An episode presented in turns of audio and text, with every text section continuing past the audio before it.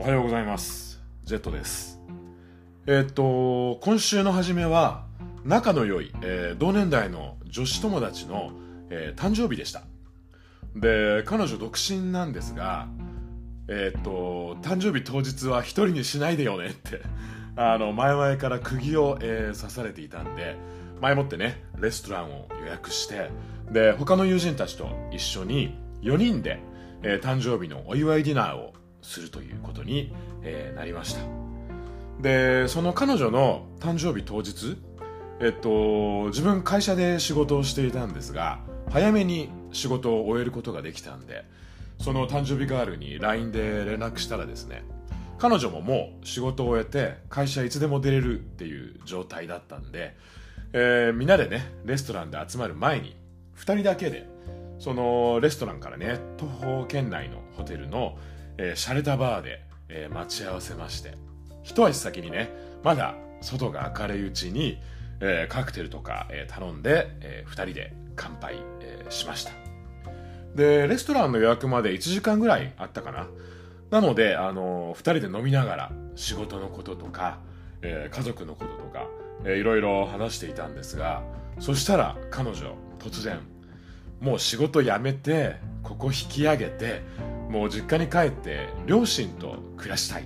みたいなそんな話を始めるわけです。で彼女ついこの間も仕事の休みを取って、えー熊本のね実家に帰っていたんですがまあね会うたびに年を取っていく、えー親の姿を見ているとねまだね親御さんが元気な間に実家に戻ってで一緒に暮らしたいっていうのが、えー彼女の、え願いのようでした。で確かに自分や自分の周りを見ていると親や家族が、えー体調を崩したり介護がね必要になってから改めて初めて、えー実家へ帰ることを考えたりしますけども彼女はまだね親御さんが元気な間に一緒にご飯を食べて一緒に散歩をしてっていうそんな生活をしたいと、えー話していてですね。まあ確かにね自分の親も会うたびに年を取りなんだかどんどんね小さくなっていくようで。で一方で自分もね年を取っていつまでねこんなあの仕事が忙しくて酒飲んでばっかりのこんな生活をし続けられるのかとか考えますと、まあ、特にね子供もいない独身の彼女や、えーゲイの自分にとっては、まあ、彼女が言うようにねまだ元気なうちに実家に戻ってで地元で働きながら親との時間を過ごしてでそして自分のね老後のためにも地元で今のうちからそんな生活を固めるっていう、えーそんなね選択肢もあるよなと改めて思いました。でもちろんそれこそねその後レストランで合流した友人の中には親とはねあまり良い関係じゃない人もいたりあるいは自分自身もね父とはちょっと微妙な関係だったりするんで誰もがね地元に帰って親孝行すべきっていう話では、えー決してないんですけどもまあこうやってねホテルのバーで飲むのもいいですし洒落たねお店で食事をするのもいいんですが田舎に引っ越してね静かに過ごすっていうのもまあいいよなって前にもねお話ししましたけども年を取るごとに、まあ、そんな気持ちも、えー募ったりしてきているんで、まあ、40半ばのね中年のおっさんおばさんが集まるともうなんだかそんな話ばっかりですっていう、えーお話、えーでした。えーということで、えー今回も、えー独占中年男子の30分そろそろ始めていきたいと思います、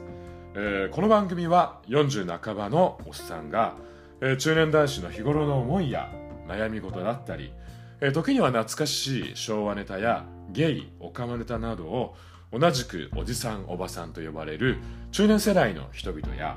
あるいは中年予備軍の人々と共有しながら、えー中年のおっさんが一人で語るかなり緩めのトーク番組となっております。どうぞ最後まで聞いていただけると嬉しいです。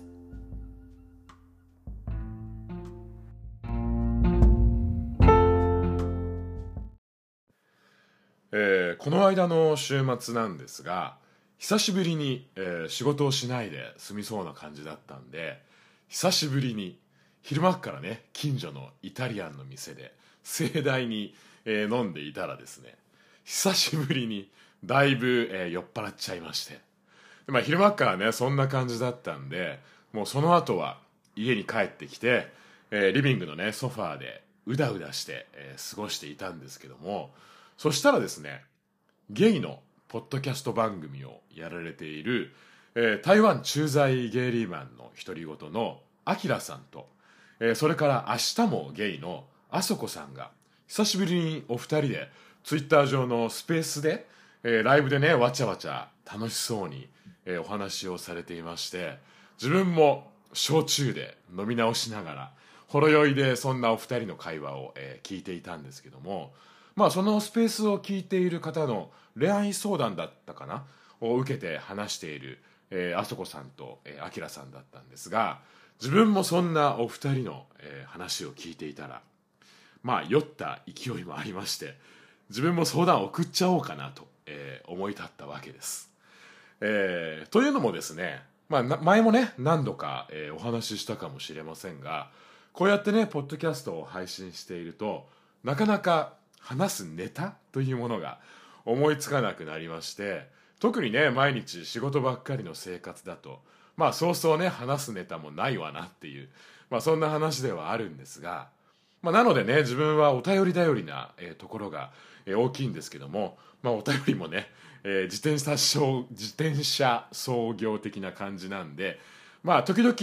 あのー、散歩の間や、えー、シャワーを浴びている時とかにふとね話したいことだったり話のネタを思いついたりするんですがまあ中年あるあるっていうかあのいざね収録しようとなるとそんなね前に思いついたネタもすっかり忘れちゃっているっていうね、まあ、メモしとけよって話ではあるんですけども。まあそんなこんなで。まあそれでなくてもね秋っぽい性格の、えー、中年のおっさん読んでた本もゲームもピアノの練習も、えー、仕事も、えー、恋愛も あ同じですがポッドキャスト配信もね何度と、え、繰り返していると、え、モチベーションがだんだん下がっちゃうわけです。であの先月だったかな友人と焼肉に行こうっていうことになりまして同年代の友人3人で肉をつっつきながら、えー、話していたんですがそしたら、えー、ポッドキャストの話にもなりましてでその友人の一人がポッドキャスト配信のプラットフォームを、えー、提供している某社で働いていて、まあ、自分もこのポッドキャスト配信でお世話になっている会社ではありますけどもその彼によるとまあ星の数ほどあるポッドキャスト番組の中でやっぱりね毎週のように続けられている番組って割合的にはなかなか多くないかなり少ないと、えー、そんな話もしていまして、まあ、それを自分聞いていてなるほどなと思ったんですがその一方であの自分が大好きで毎週楽しみにしているポッドキャスト番組の一つででゲイの方がやられている一人語りの番組があったんですがあの今週の配信でしばらくお休みをされるということで突然最終回宣言をされて終わってしまってですね、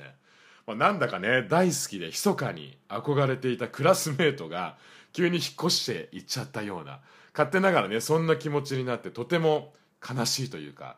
あの切なかったんですがまあそんなね話を見たり、えー、聞いたりしていますと、まあ、自分もいろいろと、えー、思うところが、えー、あるわけです。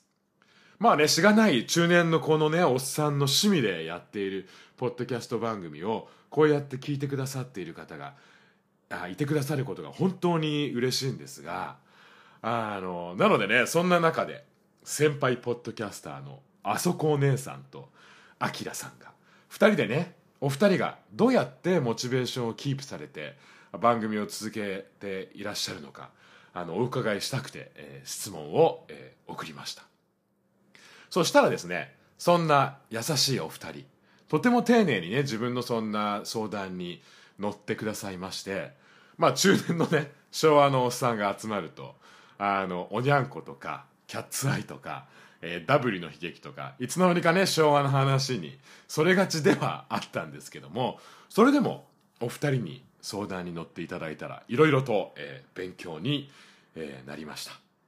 で無理に続けなくてもいいとかあのね他の人とコラボをしてみたらいいんじゃないかとかまあいろいろなアドバイスをいただきまして。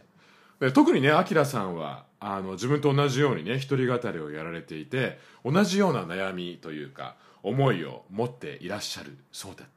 でそんなねお二人の話を聞いていたら自分もねマイペースで、まあ、やっていきましょうかねというねそんな軽い気持ちに、えー、なれたと言いますか。まあねこんな話ねせっかくこうやって番組を、えー、聞いてくださってる方には、まあ、愚痴みたいに、えー、なってしまって、え、申し訳ないんですがあの、まあ、失礼しましたというところなんですけどもあのそれからそのアキラさんとあのあそこさんのスペースを聞かれていた67さんからその後ね自分宛てにお便りをいただきましていろいろと本当に温かいアドバイスをいただきまして67さんのねまるでお母さんのようないつもね温かいメッセージ本当、えー、泣けちゃいます。あの嬉しいです。あのモチベーション爆上がり、えー、しました。ありがとうございます。でそれからあそこるい姉さん。あきら愛ちゃん。その説は、えー、お時間をいただいて、えー、ありがとうございました、えー、自分も、えー、朝谷警部はエロいと思います。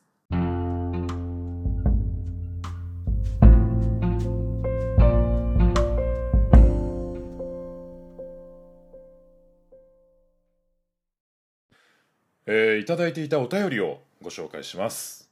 広島県にお住まいの平成世代ケンさんから、えー、Google フォームにいただいたお便りです、えー、Z さんこんばんは、えー、ゲイでも中年でもない新卒社会人のケンと申します、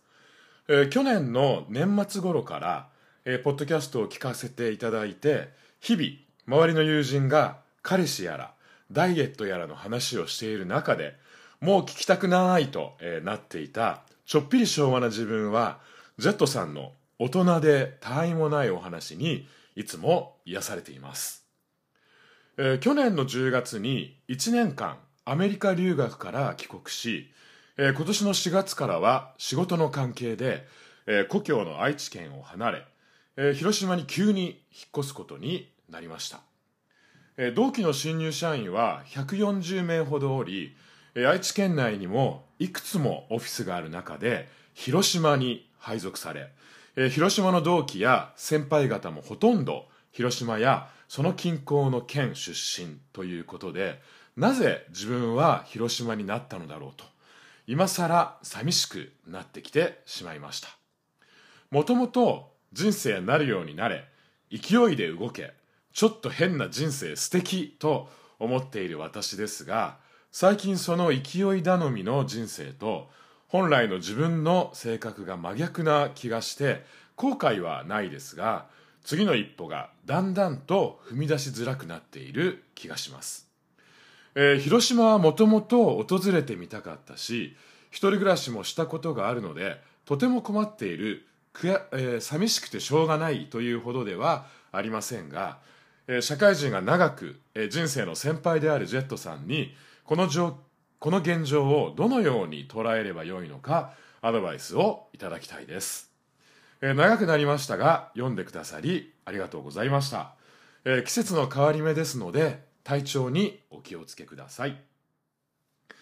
えー、ということでケンさんお便りをありがとうございます、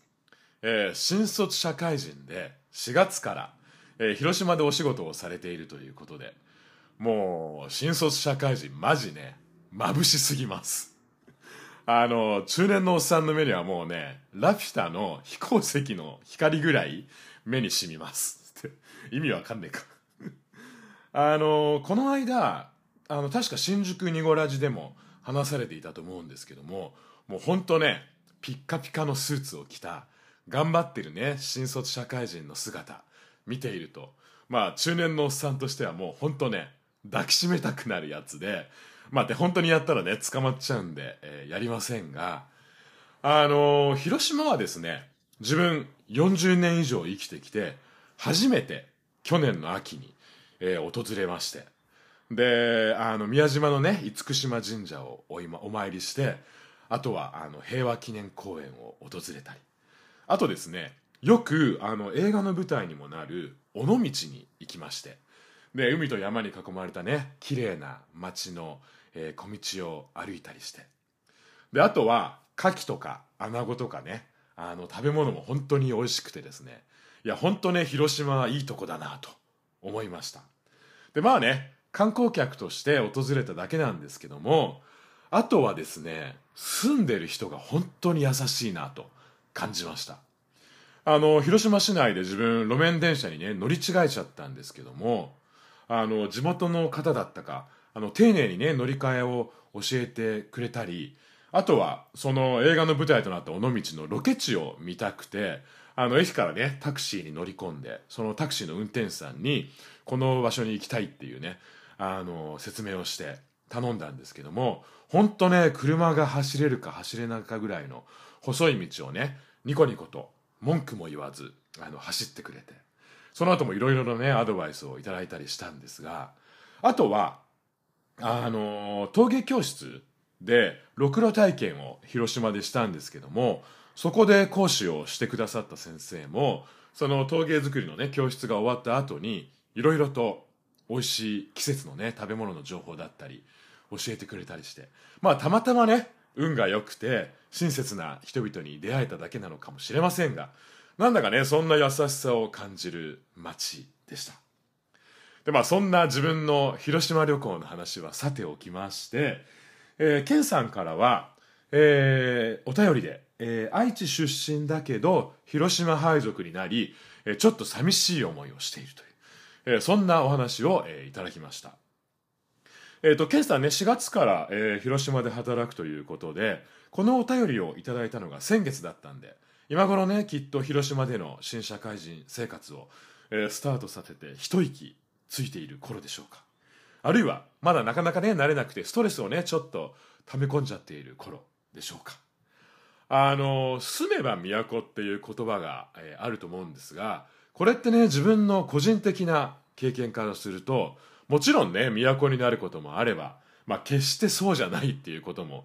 あるなとあの経験上思っていましてやっぱりね自分になんか合うなというかこの街好きだなっていうそんな街もあれば何年住んでもねしっくりこないなというか、まあ、こういうところがやっぱ好きじゃないわみたいな、えー、そんな街も、えー、あると思うんですけどもただねそれって短いね滞在期間じゃなかなかわからないっていう話で自分先ほどね広島旅行すごい良かったすごいあのいいところでしたっていうお話をしましたけどもあくまでね観光客としてほんの1週間滞在しただけなんでもしかしてね実際に住んでみたらうわこのこの街合わねえわみたいなそんな話になるかもしれませんし。ただねそれが分かるのってやっぱりねあの自分の経験上は1年ぐらいは最低かかるかなと思います。あるいはあの友人の話なんですけども初め軽井沢に引っ越して好きじゃなかったけど何年も住んだらもう本当大好きな街になったみたいなそんなね友人の話もあったりするんで本当まあ人それぞれなんだとは思うんですが、まあ、なのでね健さんの今のねなんだか寂しい気持ちっていうのは自分もとても分かりますがもう少しね住んでみたらもしかしたら大好きな街になるかもしれませんよってことをまずはねお伝えしたいなと思いました。であとケンさんもともとね人生なるようになれの精神で生きてきたと、えー、書いてくださっていましたがその精神はね自分本当大切だと思います。あんまりねいろいろ前もって予定を立てたり周りに無理やり合わせたりあるいは前もってねいろいろ考えたり悩んだりしても、まあ、人生ねどうにもならないっていうことも多々ありますし、まあ、逆にねそれこそ勢いでアメリカに留学したら思っていった以上にねいろいろなことが勉強になったりいいことがあったりあるいは偶然にね広島に配属されたら広島の良いことがいっぱい発見できたりあるいは広島の優しい人と出会えちゃって人生変えちゃう夏みたいになっちゃったりとかまあ分かりませんけど勢いとかね偶然運とか縁に身を任せるのも時にはね本当に大事なことだなとね自分もこの年になってから思えるように、えなりました。でただそんなあの新社会人のケンさんに一点だけねアドバイスできることがあるかなというかアドバイスしたいなということがああるとすればその広島での仕事がそのあのケンさんがね思う好きなこと興味のあることあるいはワクワクすることにつながっているかなというのか。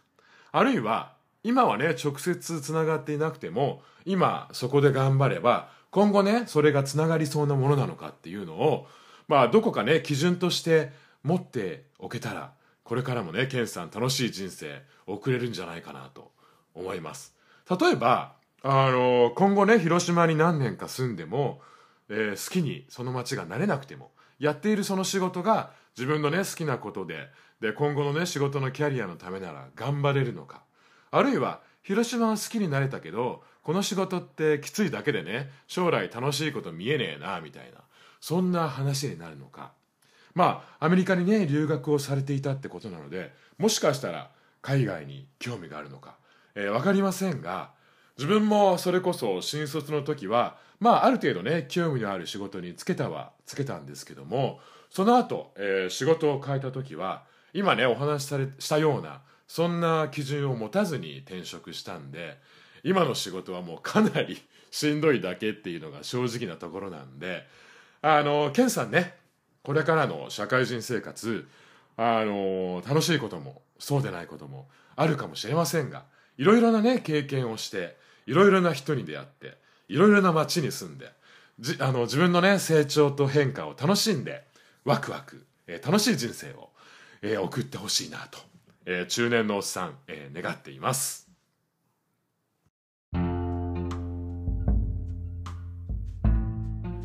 はい、えー、といったところで、えー、今回はこの辺にしておきたいと思います、えー、最後まで聞いていただいてありがとうございました、えー、この番組では引き続きお便りメッセージをお待ちしています、E メールアドレスは独占30分アットマーク Gmail.com です、えー、番組専用のお便りフォーム、えー、ツイッターアカウントもこのポッドキャストの番組概要欄にありますんで、えー、そちらからぜひねお便りメッセージ、えー、ご質問ご相談などを送っていただけるととても嬉しいです。えー、っと4月もね後半戦ということで本当あっという間です。5月からねまた自分仕事が忙しくなるんで今週末は久しぶりに、え、予定もなくひとときのねゆっくりとした時間を、えー、過ごしています。あのポッドキャスト番組の「飼い犬にパンを噛まれるの」えー、シュウさんが、えー、ボーカルをやられている、えー、バンドの続きの新曲で「あの絵空ごと」っていうあの曲が自分大好きなんですが、えー、ジャケットがねヒヤスンスでオーバーザさんご助会員心をくすぐるやつです。こんなね4月の晴れた週末にぴったりの、えー、爽やかな、えー、ご機嫌な曲なんで、えー、自分もねこれを聴きながら、え、シャワーを浴びて、え、散歩でも、え、してこようかなと思っています。えー、ちなみにこの絵空ごとのミュージックビデオも、えー、素敵です。シュウさんがねあの昭和アニメのマジカルエミみたいに出てきて、えー、かなり、えー、上がります、えー、ということで、えー、これを聞いてくださっている方もね、えー、暑かったり寒かったりの日々ですがどうぞ、えー、お体にはお気をつけて、えー、お過ごしください。それでは、えー、独占中年男子の30分次回もよろしくお願いします。